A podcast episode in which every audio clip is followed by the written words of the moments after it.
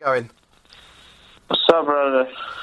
Uh, thanks for thanks for your time this morning. I know it's an early one. Um, it's been a it's been a busy few months for you, changing training camps, uh, changing countries. You're now based over in, in Dublin now. How, how's it all going? How have you settled in over there?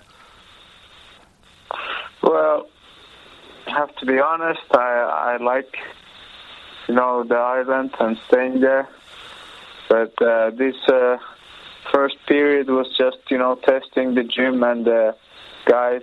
Do I fit there? And uh, I was you know now when I flew back to Finland. Uh, John said that he was so happy to have me over over there in a in a team. So I will definitely come back. So does that mean you're going to be joining the team full time now? Yes. And uh, what does that what does that mean for you in terms of in terms of day to day? Are you going to be are you going to be moving to moving to Ireland full time, getting a place to live? Is it going to be a like you know a permanent move for you now? Well, I think uh, a good example is like how Conor is doing it. He has a house in uh, U.S. and uh, he has a family over Ireland, so he will never leave Ireland. So I have the same same kind of uh, not a problem, but uh, that's the way I'm going to handle my situation also. So I will never leave my family. They live in Finland, so I will always, you know, live in Finland, and but I will come and uh, you know stay in Ireland Okay. few years, one year Yeah. for training, and everything depends on the fights. That's how they go. Nobody wants to, you know, think about training and you know where to move if they lose. So I'm gonna plan everything, you know, after the fight. But uh, the way it looks, I'm gonna finish my fight in the first round, then I'm gonna fly back. Right, and uh, you've got um, obvi- obviously you you moving over to to Dublin and SBG. Uh, you were you were training up at, at All Stars in Stockholm for a while. What was it specifically that, that caused you to decide to make this switch? Because I know I know there was some, you know, you there, there was some stuff posted on social media, but it wasn't too it wasn't too specific. So I wondered if you might be able to tell us a little bit more about that situation and, and, and what, what prompted you to leave. Well, I, you know, it's it, it's a you know like a problem that I, didn't see any solution than just leave from there. You know, can't blame the gym, can't blame the the Sweden.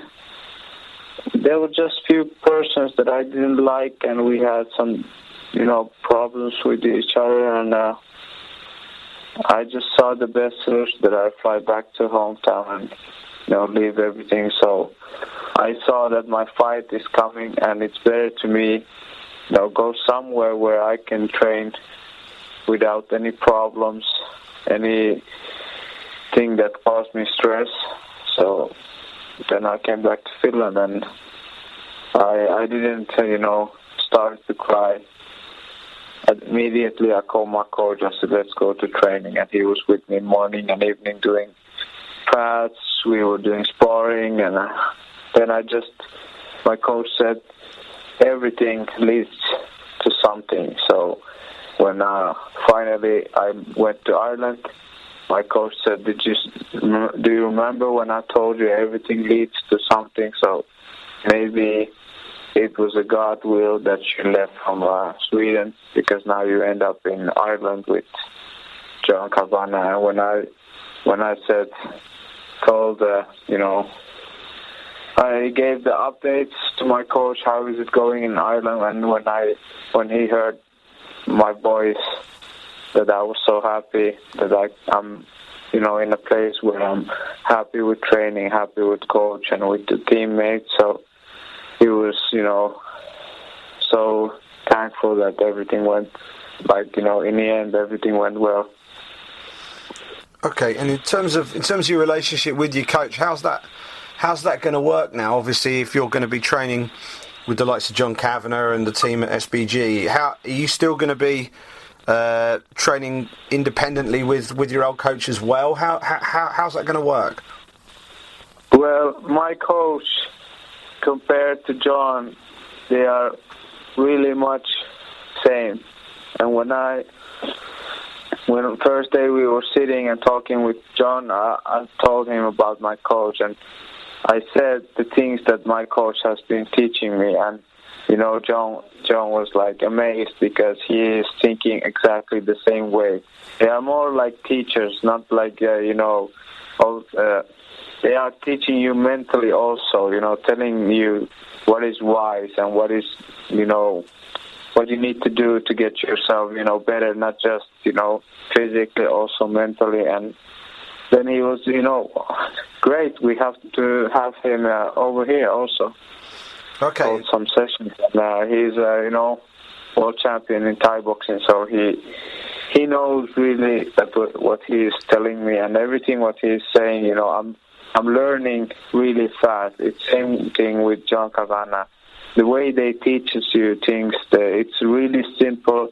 But even though if you do it wrong, they still give you a positive, you know, uh, answers to, you know, doesn't just make everything negative. Then you feel that, oh, this example, they are teaching you technique, you feel like you are doing it wrong and you are doing it wrong. But when John and my coach, when they are telling you how you should do it, they start with the positive and they end with the positive, you know, answer. Then you kind of feel like, oh, maybe this is the good, you know, technique for me, even though if you are doing it wrong. So that's what I like with John and my coach.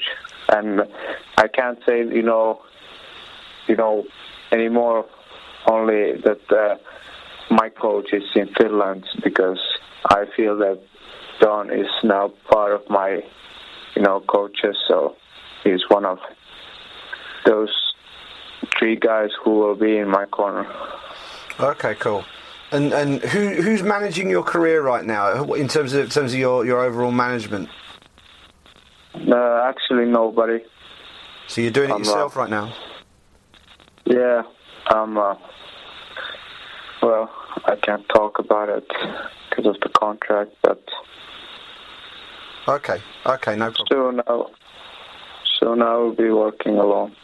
Okay, okay. Um, you mentioned earlier, obviously, you know, you're you're still very much at home in in Finland, and you know, most of your early career was was, was spent taking fights in Finland. Uh, do you think Finland is ready for an uh, for for a UFC event, maybe later this year or maybe next year? Do you think the time is right for the UFC to get themselves over to Finland and put an event on over there? Well, now, because of my fight, they show my fight for free to everyone in Finland. And uh, it's uh, even the ice hockey hasn't been like that. In, like, you know, to have a good commentator in in Finland for you know ice hockey is really big. So they put it on a you know channels where you need to pay, but now the UFC, this London, is for free for everybody. So it's really growing. And I say, if UFC comes to Finland, I swear they will sell the ticket less than an hour. That's great to hear. That's great to hear. It'd be another. It'd be another great place to go and visit for sure. Now, obviously, we've got this fight coming up in London on February the 27th against Mike Wilkinson. Uh, and there, yes. seems, there seems to be a real rivalry brewing between the pair of you. How did all of this start? And uh, you know, what are your thoughts about, about Mike as a as a as a man and, and as a fighter? Well, he is one, just a kid who is scared. He is so scared. He doesn't know. Every night when he goes to sleep, he is thinking, you know, what if I get knocked out? What if I lose in the first round? What should I say to my own people when I, when everybody sees me, you know, sleeping in the cage, you know, octagon in front of my own people?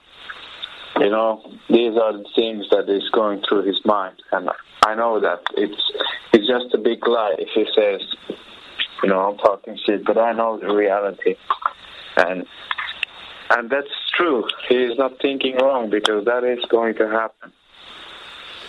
It's uh, you know, it's shame when you train six months for a fight, and then you go and you lose in one minute. Isn't it shame?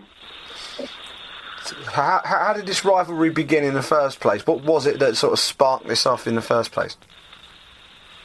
Well, I just saw the guy who was, you know, like you said, I'm go- I'm a I'm a bum. I'm a my opponents are bums. You know, everyone that I have been fighting is bum, and uh, I'm not on his level. But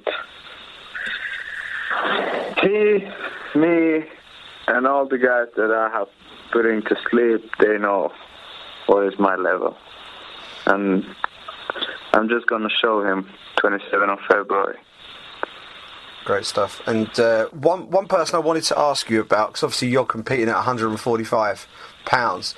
Someone who's who's making his way back to the UFC at 145 pounds by the looks of it is BJ Penn. Um, and I wondered, I, I just wanted to get your thoughts on him, um, just in terms of as a fighter, and also also your thoughts about him making a comeback at this stage in his career.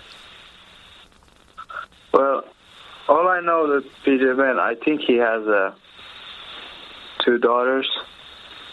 That's you know what I saw from Instagram, and uh, otherwise, you know, I don't know about this guy. Actually, nothing because my you know career with following UFC started when I got to the UFC. You know, I knew, of course, about UFC and you know Chuck Liddell and these kind of all these, these guys, you know, from the Hall of Fame, but when when I heard about first time about BJ, Penn was he was posting some uh, you know some stuff about me on his uh, was it the fan page or I don't know, but uh, I saw it on the internet. That's when I heard about BJ Penn, and now was it a month ago? Then they were talking that he's coming back, and I, I was I didn't know about the guy still, and now when you said he's in 145, I was like, oh, he's in my weight class. I didn't know that either.